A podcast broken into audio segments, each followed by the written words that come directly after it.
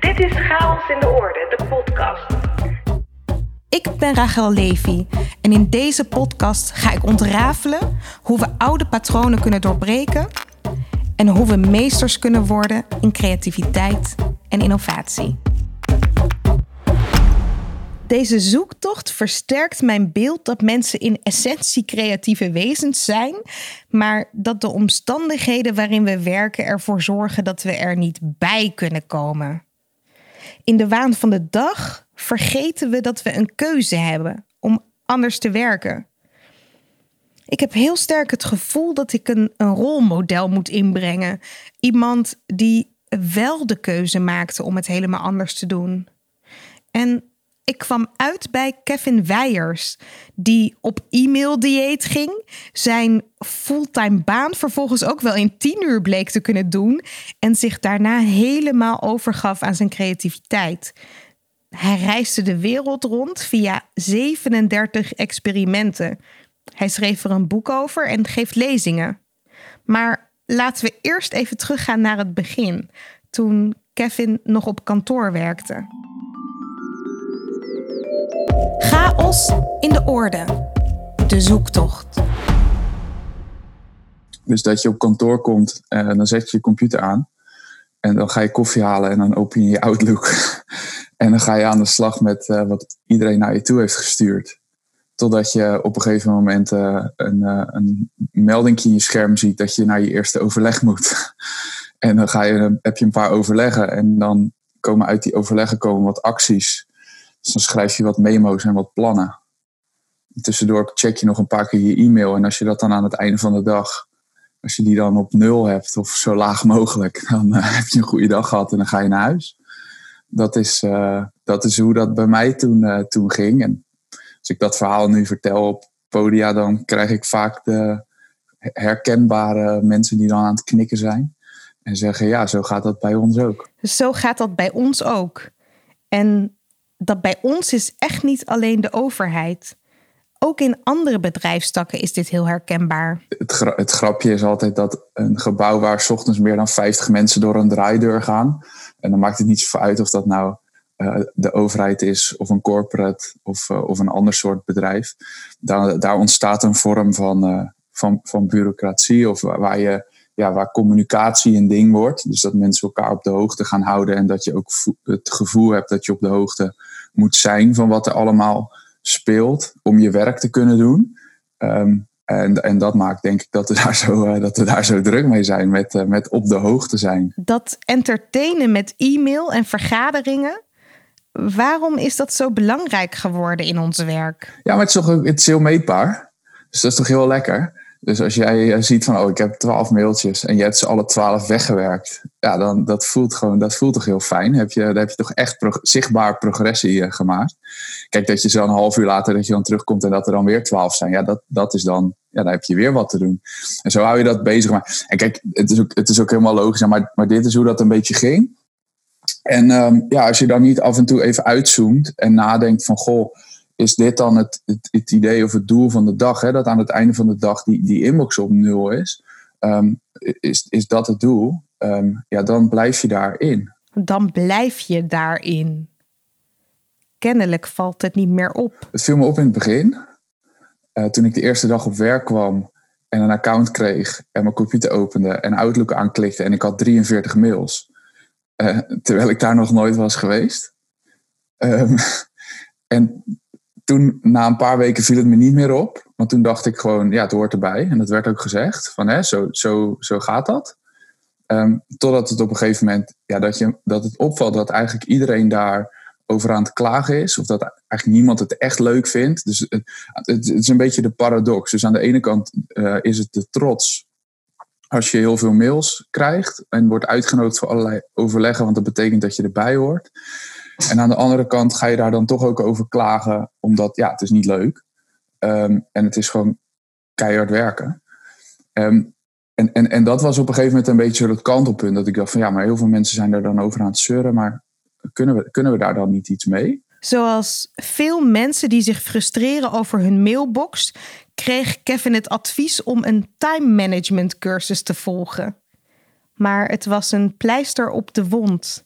het pakte het echte probleem niet aan. Absoluut. Nou, wat ik zeg, je hebt de hele, of, of je hebt de hele inbox zero uh, movement natuurlijk en zo gehad. Uh, waarbij uh, het goed is als je dan aan het einde van de dag je mail op nul hebt. Terwijl als je erover nadenkt, dat, dat is heel gek, want je hebt nul invloed op dat jouw mailbox aan het einde van de dag op nul is. Want er zit geen grens op of zo, beveiliging. Dus iedereen kan jou altijd maar mailtjes sturen. Uh, dus je hebt er geen invloed op. En dat is denk ik niet echt een uh, recept voor succes. Het leek wel of mailen en vergaderen niet langer een middel waren om je werk goed te doen, maar een doel op zich. Kevin besloot het anders aan te pakken. Tijdens die cursus time management leerde ik dat, ik, dat als je um, meer mail stuurt, dan komt er meer binnen. Dus uh, laatst onderzoek naar gedaan voor elke mail die je stuurt, komt er 1,6 e-mail binnen. Um, en toen ging het eigenlijk over van oké, als ik meer mail stuur, dan komt er meer binnen. Maar wat dan als ik het tegenovergestelde doe? Dus door een andere vraag te stellen. Um, hè, als ik dan minder stuur, komt er dan ook minder binnen. En, en dat was een experiment wat ik eigenlijk redelijk makkelijk kon testen. Um, ja, door dus op e-mail dieet te gaan. Uh, die, die term is later pas bedacht hoor. Maar dat betekent dus dat ik één keer, ja, mocht twee weken lang, ging ik één keer per dag mijn mail kijken. En maar drie mailtjes uh, sturen. Dat maakt dat je het heel erg beperkt voor jezelf. En dan moet je er ineens over gaan nadenken. Van, maar hoe ga ik dan communiceren met collega's? Of hoe, hoe ga ik mijn werk dan doen? En ook de verzoeken die je krijgt. Um, hoe kan ik niet alleen maar antwoord geven? Want dat is wat je doet met een mail. Uh, je geeft antwoord. En dat doe je met WhatsApp ook. Maar dat doe je in al die andere tools. Je, je, je klikt gewoon op reply en je geeft antwoord. En dat wil nog niet zeggen dat het is opgelost. En, en dat was de vraag die ik toen ging stellen van verzoeken die op me afkwamen. Van ja, maar hoe kan ik nou voor zorgen dat ik het dan oplos? Kevin begon een blog over zijn e-maildieet en deelde zijn ervaringen. Steeds meer collega's werden ook nieuwsgierig en gingen zelf ook experimenteren met drastisch minder mailen. Um, ja, dus dat, dat e-mail, dat, ja, dat, die zoektocht van dat e-mail, dat, dat liep een beetje uit de hand. En dat werd uiteindelijk uh, ja, stoppen met e-mail. Dus ik, ik, stopte met e-mail. De voordelen daarvan wogen niet meer op tegen de nadelen. Um, en toen, toen ben ik daarmee gestopt. Dat maakte dat ik mijn fulltime baan in tien uur in de week deed. Uh, heel veel tijd had voor, voor andere projecten. Dus voor projecten die dan op je to-do-lijst staan waarvan je denkt van... oh, dat ga ik ooit nog eens doen. Um, die kon ik gaan doen. De projecten die Kevin eindelijk wel kon oppakken, waren vooral landelijk, terwijl zijn formatieplaats werd betaald uit een regionaal potje. Lang verhaal kort. Een relatief eenvoudig experiment met e-mail zette in gang dat Kevin ontslag nam en zijn liefde voor het experiment verder ging onderzoeken. En toen ben ik eigenlijk gewoon bedrijven gaan helpen in Nederland, of eigenlijk mensen groepen mensen uh, uh, en bij organisaties die zeiden van joh, dat e-mail is ook een probleem bij ons. En dan bleek het eigenlijk nooit over het e-mail zelf te gaan, maar meer over de manier waarop mensen met elkaar omgaan en hoe ze met elkaar samenwerken. Maar e-mail is dan een manier waar dat zich in uit. En um, is als metafoor dan goed om te gebruiken en ook iets concreets om het gesprek over aan te gaan. En dat resulteerde af en toe in wat, ja, ben niet helemaal fan van het woord cultuurtrajecten of zo. Um, omdat dat vaak, cultuurtrajecten zijn vaak trajecten waar je heel veel praat over dingen. Um, en wij gingen juist aan de hand van e-mail dan ook daadwerkelijk dingen doen. Um, dus dat, dat, was wel, dat was heel leuk. Daar ben ik heel groot voorstander van. Ik denk dat cultuur is wat je met elkaar doet. En als je dus heel lang praat over cultuur, dan is dat je cultuur. Dan heb je een praatcultuur. um, dus ik ben altijd voorstander van om te kijken van kunnen we iets pakken wat concreet is. En ja, dat, toen was het e-mail. En nu is het ook vaak gewoon ja, gewoon iets wat de organisatie bezighoudt. Dus het kan een thema zijn als werkdruk, of een thema als duurzaamheid, of een thema als digitalisering. Um, en dan gaan we kijken van oké, hoe, hoe zou je dat dan in een nieuwe situatie, hoe zou je daarmee aan de slag willen? En dan gaan we het ook gewoon doen in de nieuwe situatie. En dan gaan we het gaandeweg wel ontdekken. Dingen doen, ontdekken, uitproberen. De creativiteit in Kevin was weer aangewakkerd. En toen was daar het idee voor de reis. Oh ja, de reis. Ja, ja wat ik had bedacht was, um, omdat ik toen een tijdje in Nederland, dat deed bij allerlei bedrijven, en ik al me al opviel hoeveel verschillende soorten culturen er waren in Nederland. En zelfs binnen organisaties, dat, dat marketing heeft een andere cultuur dan inkoop of uh, het sociaal domein. Um, en toen dacht ik van, goh, hoe zou dat dan in het buitenland zijn? dus qua culturen in het buitenland, dan zal dat ook wel heel anders zijn. En daar was ik eigenlijk nieuwsgierig naar. En toen dacht ik van, oké, als ik die experimenten in Nederland kan doen, dan kan ik die experimenten misschien ook wel in het buitenland doen. Toen heb ik dat project bedacht, de wereld rond in 80 experimenten.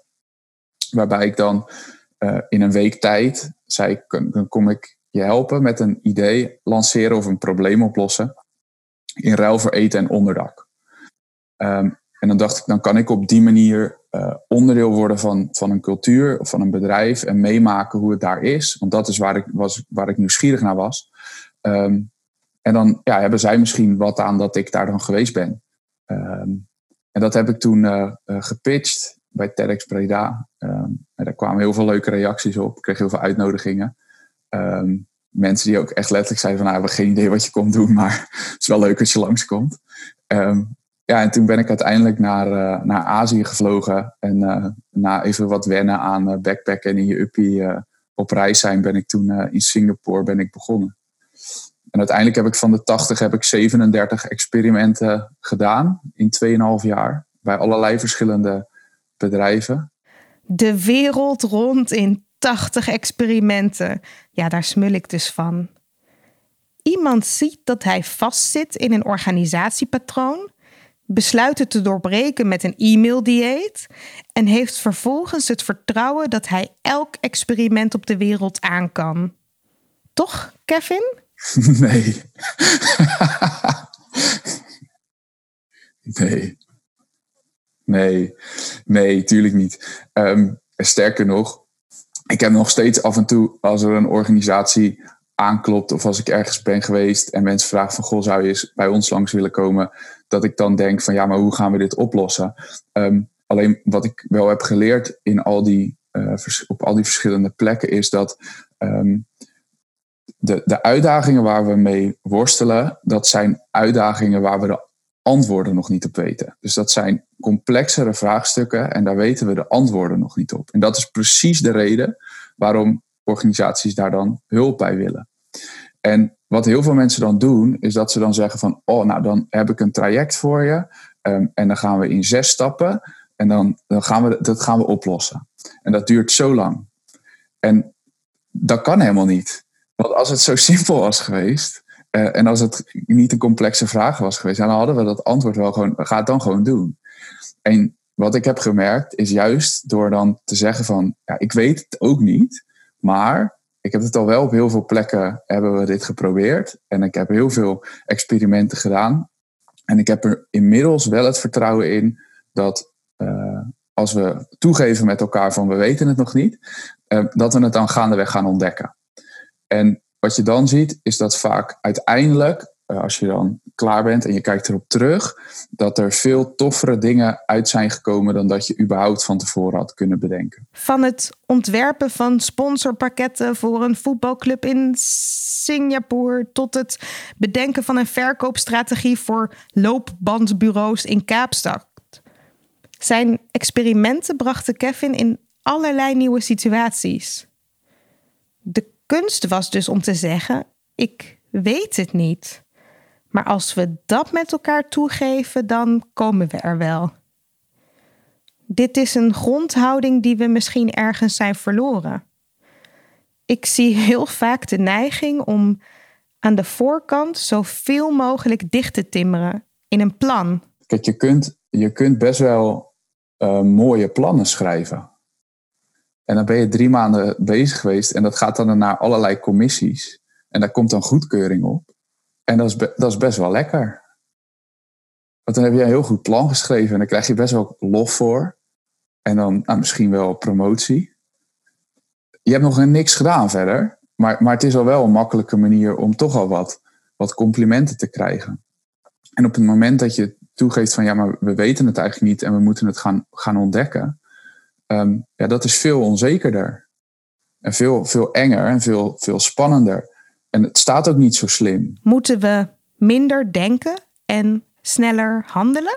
Nou, kijk, de, ik, word, ik, ik spreek wel eens op congres en dan is de naam van de presentatie die ze me dan geven is uh, stop met denken en, en, start met doen.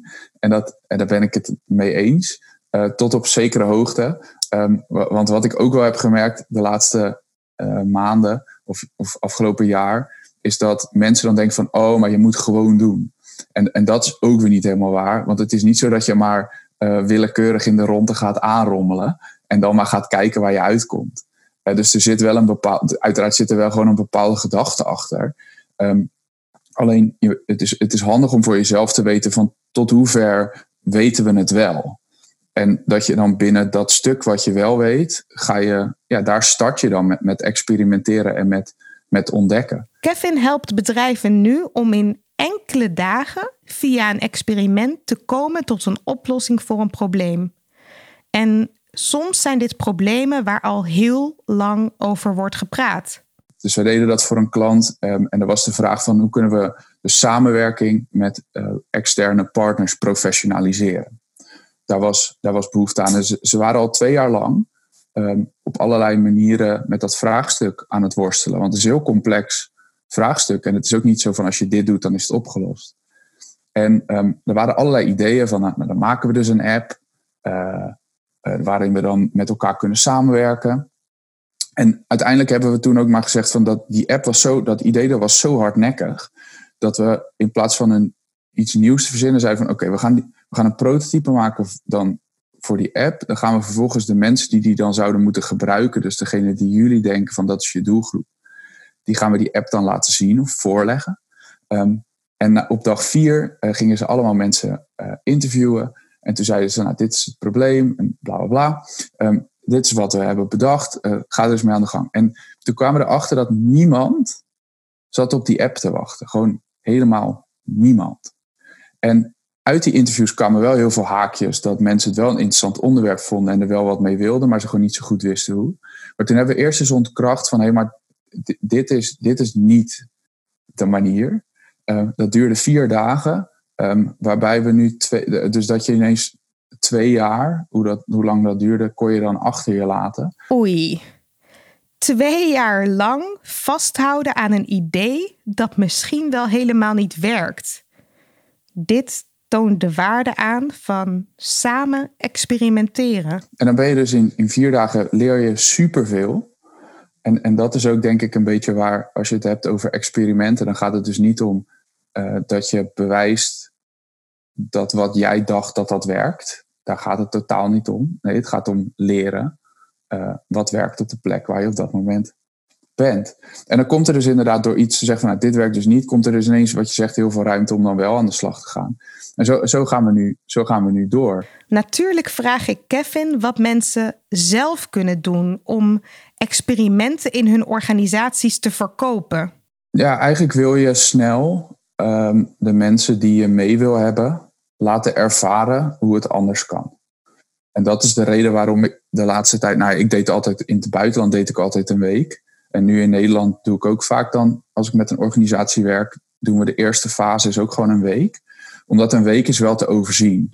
En wat we dan doen is in plaats van dat je een project hebt wat drie maanden loopt, waarbij je elke twee weken steeds twee uur met elkaar aan het vergaderen bent en heel veel notulen en onafgevinkte uh, actielijsten hebt, um, dan al die tijd van die drie maanden, die bundelen we eigenlijk bij elkaar en dat is dan die week.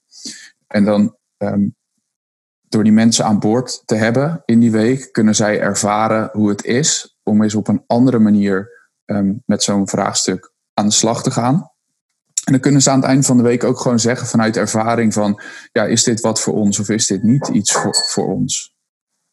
Um, ik denk dat dat, uh, dat, dat wel een, een slim is. Dus dan, dan is het een manier om te ontdekken van hey, hoe kan ik, nou de kan ik de mensen die ik nodig heb om dit verder te brengen, ja, hier onderdeel van maken. En het kan ook in een dag. Hè? Um, maar wat, wat vaak, wat, wat ik merk is, soms, soms is dit nog niet eens de, de bottleneck. Dus om zo'n eerste, zo'n initiatief te doen. Want ik, ik zie ook wel eens bij organisaties, hè, dan worden er uh, laboratoria geopend of uh, proeftuinen of ateliers of nou, allerlei creatieve namen. En, en dan op de eerste uitnodiging, daar komen best wel veel mensen op af. En is ook niet zo dat is ook leuk en dan worden er heel veel post-its geplakt en dan is iedereen nog helemaal, dat is helemaal tof. Maar vervolgens gaat het erom van, als dan de muren vol hangen met post-its, ehm, welke pak je er dan af en met welke gaan we dan ook daadwerkelijk aan de slag? En dat is het stukje waar het vaak moeilijker wordt. Want dan moet je ook daadwerkelijk iets gaan doen. Ehm, dan ga je ook mensen krijgen die het wel leuk vinden en mensen die het toch eigenlijk een stuk lastiger vinden dan dat ze eigenlijk dachten of dat ze zeggen. Ehm, als je ook daadwerkelijk iets doet, dan krijg je dus ook daadwerkelijk weerstand. Ehm, en, en dan wordt het lastiger, maar ik vind dat juist het leuke stuk. Dit is denk ik heel herkenbaar. Er is een toffe kick-off, iedereen is enthousiast, maar dan, hoe hou je dat gevoel vast? En dat is toch wel iets, ja, dat, dat kun je denk ik alleen maar leren door het gewoon heel vaak te doen. En dat, dat heeft ook een beetje te maken met, met perceptie, denk ik, en perspectief en hoe je daarnaar kijkt. Kijk, als jij een project in je hoofd hebt en dat is het project wat je doet, ja, dan, dan mag het niet falen. En, en ik kijk er altijd een wat meer naar inmiddels dat, dat als ik terugkijk van ja, ik heb toen 37 experimenten in het buitenland gedaan. In Nederland ook al talloze organisaties, heel veel dingen gedaan. Ja, dan is het er gewoon weer één. En als het, als lukt, is het super tof. Dan gaan we door. En als het niet lukt, dan is het ook oké. En dan hebben we heel veel geleerd en dan moeten we iets anders proberen. En ik snap wel wat erachter zit. Hè. Het is leuker als je iets doet en het lukt. Hè. Dus voor je ego is dat natuurlijk top. Ehm, maar vaak werkt, vaak werkt het niet zo. En, en dat is ook wel een, een ding. Ik heb de laatste tijd ook wel op, op, op, uh, met lezingen, ook, laat ik ook juist wel gewoon zien. Ja, wat het als het, als het niet lukt en ook dat, dat is gewoon dat is niet leuk. Op het moment dat het niet lukt. En dat is, maar, maar dat is wel prima. En dan, ja, dan laat je dat gewoon even. En dan na een paar dagen, ja, dan kan je daar weer wat frisser naar kijken. En dan denk je van, oh, maar er zat toch een haakje in waarmee we door kunnen. Misschien is dit de grootste misvatting die bestaat over creativiteit en innovatie. Ik ben benieuwd hoe, jij daarnaar kijkt. Maar ik krijg altijd het idee als ik dan naar heel veel uh, zie ik keynotes of. En dan is het allemaal, creativiteit en innovatie is allemaal heel leuk. En dat, daar, daar ben ik het zeker mee eens. Maar in mijn ervaring is het ook gewoon 70%, is het gewoon echt keihard werken. En is soms is het helemaal niet zo leuk. 70% van creativiteit en innovatie is heel hard werken. Tegenslagen incasseren, weerstand accepteren, steeds opnieuw op zoek naar een haakje. Dat is innovatie. Maar als we kijken naar innovatie bij andere bedrijven, zien we natuurlijk alleen het eindresultaat. Ja, nee, dat is de Instagram-foto met het mooie filter eroverheen. Um, en, en dat is wel wat, wat ik merk binnen organisaties, is dan, ja, als, dat, als die kick-off geweest is, en als dat mooie inspiratiemoment, als dat dan even achter je ligt, ja, wat ga je dan vervolgens doen? Dit haalt de magie er wel een beetje vanaf. Creativiteit als noeste arbeid. Ja, en ook, en ook sterker nog, ik inmiddels zoveel van die experimenten en sprints en zo gedaan is dat ehm, als je dat. In het begin dacht ik altijd dat het ging om de ideeën. Dus dat, om, het, om het idee wat je hebt. Maar er is eigenlijk geen week waarin het oorspronkelijke idee standhoudt. Maar dat kun je alleen maar ontdekken door daadwerkelijk aan de slag te gaan. Als er nu iets is waar je je over frustreert, is dat misschien een goed onderwerp om eens een experiment op los te laten. Of als je heel veel mensen hoort klagen om je heen.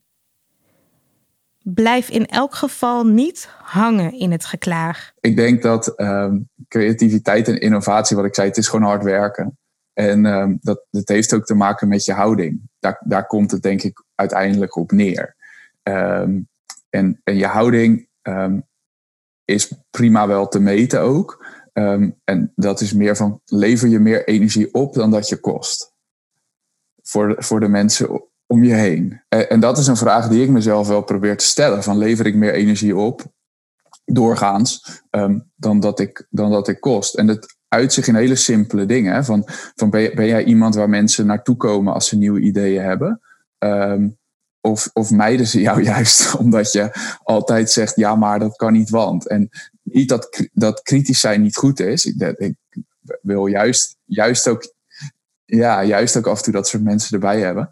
Ehm, maar ik denk dat je houding heel belangrijk is. Ook op het moment van je, je hebt een idee en het, nou, het lukt even niet. Of je uh, wilde een bepaalde uh, directeur of boardmember mee hebben en die kiest uh, vanuit politieke redenen voor iets anders. Ja, wat doe je dan? Dus het, dus het gaat eigenlijk om van op het moment dat het even niet lukt, wat doe je dan? En, en hoe ga je daar dan mee om? En ik denk dat, dat in die situaties klagen je niet helpt. Dus um, klagen, dat heeft heel erg te maken met de definitie hè, die, je, die je hanteert. Maar, maar de definitie die, die ik hanteer in het boek is negatieve feedback geven op een situatie zonder de intentie die te willen veranderen. Um, dus dat gaat over dat, ja, er gebeurt er iets en dan ga je dat benoemen. Uh, dat, dat, dat dat zo is. En dan doe je vervolgens niks. Dus dan zeg je van, ah, maar die directeur die kiest om politieke redenen voor een andere koers. Um, wat een pannenkoek. En dan ga je bij de koffiezetautomaat ga je dat, ga je dat tegen iedereen vertellen. En dan vind je ongetwijfeld een paar medestanders. Um, en dan ben je het enorm met elkaar eens. En in het begin is dat wel lekker. En dat uh, zorgt ook een beetje voor sociale bonding. Um, maar op een gegeven moment kom je niet verder. Um, en ik, ik, dat soort momenten. je mag best wel even balen van iets natuurlijk. Dat, het, het gaat niet over uh, dat alles leuk is. maar ik denk in dat soort, moment, in dat soort momenten ja, wat, wat, wat doe je dan? En dan is dus uh, klagen is negatieve feedback geven op een situatie zonder de intentie die te willen veranderen. Um, ja, en dan, dan, daar komt het op aan. En, en dat is wel wat ik heb gemerkt. En ik was dus op reis en ik was in Zuid-Afrika geweest. Ik had een uh, experiment gedaan in de townships. Ik was terug in Nederland en ik stond in de A4 op de file, of in de file in de regen. Um, en ik was aan het zeuren aan de telefoon. En toen zei iemand tegen mij, maar jij was toch vorige week nog in die townships in Kaapstad? Um, en toen dacht ik, ja, daar heb je een punt. ja, precies, heb je een punt. En um, toen kwam ik op internet kwam ik op een gegeven moment de, de challenge tegen. Dus 21 dagen niet klagen. Dus een Amerikaanse uh, pastoor heeft dat uh, ooit uh, verzonnen. Will Bowen. En toen dacht ik, hé, hey, dat ga ik doen. Dus ik heb een bandje om mijn pols gedaan. Um, en ik ben die challenge aangegaan. 21 dagen niet klagen. En toen kwam ik eigenlijk snel achter van dat ik een constructievere uh, definitie wilde van klagen. En van wanneer is dan iets klagen.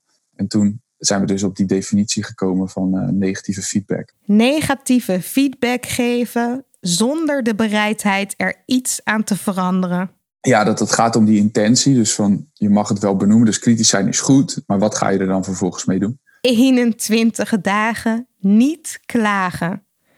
Hoe ziet dat eruit? Kijk, en, en kijk, de 21 dagen niet klagen is ook maar een experiment. En iedereen kan natuurlijk gewoon die regels aanpassen. En kijk, ik was nieuwsgierig naar toen ik dat zag, van wat doet dat? Dus ik ben dat gaan doen. En de regel was, dan doe je dus inderdaad een bandje om. En op het moment dat je wel klaagt, dan wissel je dat bandje van je ene naar je andere pols. En als je dan dag 6 was, ben je dan weer op dag 1. Dus dan begin je weer opnieuw. Dus de eerste keer was het zwoegen en daar heb ik er 3,5 maand over gedaan. En toen schreef ik een blog van, uh, nou, dit is wat ik heb gedaan, dit is wat ik heb geleerd. En toen uh, kreeg ik in één keer allemaal berichtjes van mensen die zeiden van, hé, hey, ik wil die challenge ook doen. Heb jij zo'n bandje voor mij? Want ik, stond, ik was toen in Israël geweest, bij de klaagmuur had ik een foto gemaakt met zo'n bandje om. Dat vond ik grappig. En uh, toen zeiden mensen van, hé, hey, ik, zie zo, ik zie dat jij zo'n bandje om hebt. Ik wil ook niet, ik wil ook stoppen met klagen, maar dan heb ik zo'n bandje van jou nodig. En ik, ik, ik begreep er in het begin helemaal niks van. En kijk, uiteindelijk is dat nu uitgegroeid. Um, ik heb het, het, boek over alle experimenten uh, in het buitenland heb ik zo genoemd, omdat ik denk dat het dus zit in je houding. Um, en dat komt dus samen in dat klagen. Um, en inmiddels heb ik 34.000 van die bandjes uitgedeeld. op allerlei, uh, na allerlei uh, lezingen en, en op podia. en het, het, het, leuke vind ik wel dat, het, kijk, het is een experiment. Dus het gaat er niet om dat, dat ik vind dat niemand moet klagen. Dat, dat is totaal niet aan de orde ik denk meer, als je nieuwsgierig bent naar dit, ja, gun het jezelf dan en doe het. Ik ben zelf begonnen aan die challenge. 21 dagen niet klagen. Het bleek een stuk lastiger dan ik dacht. Ja, maar je maakt, je maakt op een gegeven moment. Kijk, het is lastig en het is net als met dat innovatie in het begin. Als je deze challenge, dan ben je enthousiast en denk je, oh, dat ga ik doen. En dan na een paar dagen kom je erachter van, oh, het is eigenlijk best wel confronterend. En, en dat is dus ook met die innovatie en creativiteit. Van in het begin is het leuk, maar op een gegeven moment, ja, er komen ook gewoon momenten dat het pittiger is. En dan is dus de vraag, wat doe je? Ga je door of, of niet? En het gaat om het proces en niet om het resultaat. Dus het gaat er uiteindelijk niet om van hoe snel kun jij die 21 dagen volbrengen. Totaal niet, totaal niet interessant. Het gaat erom wat, wat leer je van, van het proces. Ehm, en dat is uiteindelijk ook de hoofdboodschap wat ik elke keer probeer over te brengen aan mensen. Van, goh, vraag je nou gewoon eens af, waar ben je nieuwsgierig naar? Waar wil je mee aan de slag? Maak er een experiment van en, en doe het eens een week of twee weken. Waar ben je nu nieuwsgierig naar? Daar eindigen we ons gesprek mee. Nieuwsgierigheid kan je naar mooie, nieuwe ervaringen leiden. Zo'n zo niet klagen challenge. Ja, ik zag dat op internet en ik was nieuwsgierig en ik ging het doen. Ik heb dat niet gedaan. Met het, ik heb niet toen ik dat op internet zag, dat, dat ik dacht van eerst, nou weet je wat, dan schrijf ik eerst eens een plan.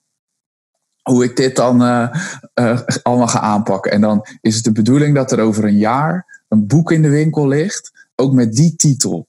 En dan is de target dat ik dan 30.000 bandjes heb weggegeven. Nee, het, het, ik deed het, die challenge, en schreef de blog en daar komt dan reactie op. En voor hetzelfde geld had ik de blog geschreven en kwam er geen reactie op. Dan was ik nu andere dingen aan het doen en dat was, is ook prima. Ja. Chaos in de orde. De zoektocht. Wat bij mij vooral blijft hangen na het gesprek met Kevin is verantwoordelijkheid. Ben je bereid om zelf verantwoordelijkheid te nemen voor je eigen realiteit? Durf je bijvoorbeeld te stoppen met e-mailen als dat nu je grootste frustratiebron is? Ik vind het altijd heel inspirerend als mensen niet op zoek gaan naar de oplossingen buiten zichzelf, maar juist in zichzelf. En voor mij is dat de belangrijkste eigenschap van een creative changemaker met nadruk op maker. Niet praten over innovatie, maar doen. Aan de slag ermee. Met de bereidheid om onderweg tegenslagen, frustratie en mislukkingen gewoon te incasseren.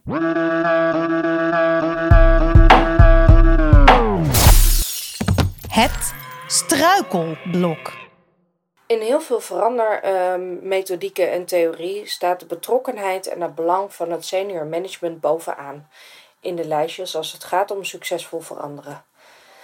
Maar stel nou dat het senior management niet vanzelf meegaat. Hoe organiseer je dan een bottom-up verandering, uh, dus beginnend bij de werkvloer, uh, en krijg je een situatie waarbij de organisatie zorgt dat het senior management op een gegeven moment niet anders meer kan dan meegaan. Je hoort Melissa Geerlings. Ja, die bottom-up beweging. En heb je echt geen toestemming nodig van het hoger management? Ik denk dat heel veel veranderingen eigenlijk heel makkelijk onder de radar kunnen plaatsvinden. Jij kunt zelf met je collega's bepalen hoe je de dingen aanpakt de targets zijn misschien vastgesteld of de organisatiedoelstellingen, maar de weg er naartoe biedt vaak heel veel ruimte. En als jullie dat gaan doen en laten zien dat het succesvol is, dan zul je merken dat steeds meer mensen dat enthousiasme gaan delen. Ook het hoger management. Wil jij ook een frisse blik op jouw struikelblok? Spreek je uitdaging in en stuur je bericht op naar podcast.chaosindeorde.nl. Wie weet behandel ik dan binnenkort jouw uitdaging of dilemma in deze show.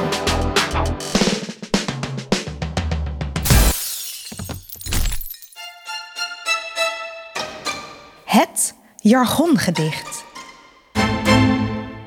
documentatie en informatie. Het is een hele operatie.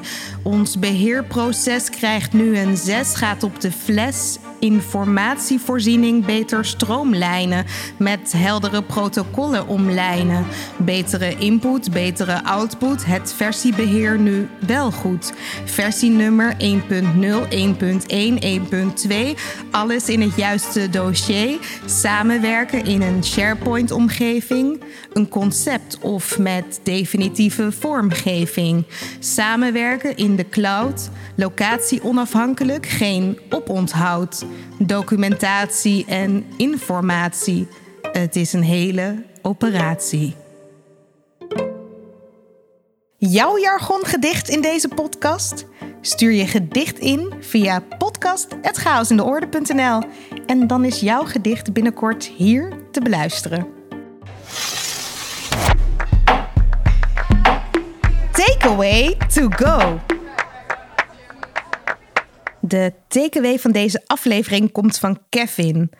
Vraag jezelf na iedere vergadering of ieder overleg dat je hebt af: heb ik energie gegeven of heb ik energie gekost? En waar zat hem dat in? Klaag ik soms zonder bereidheid tot actie?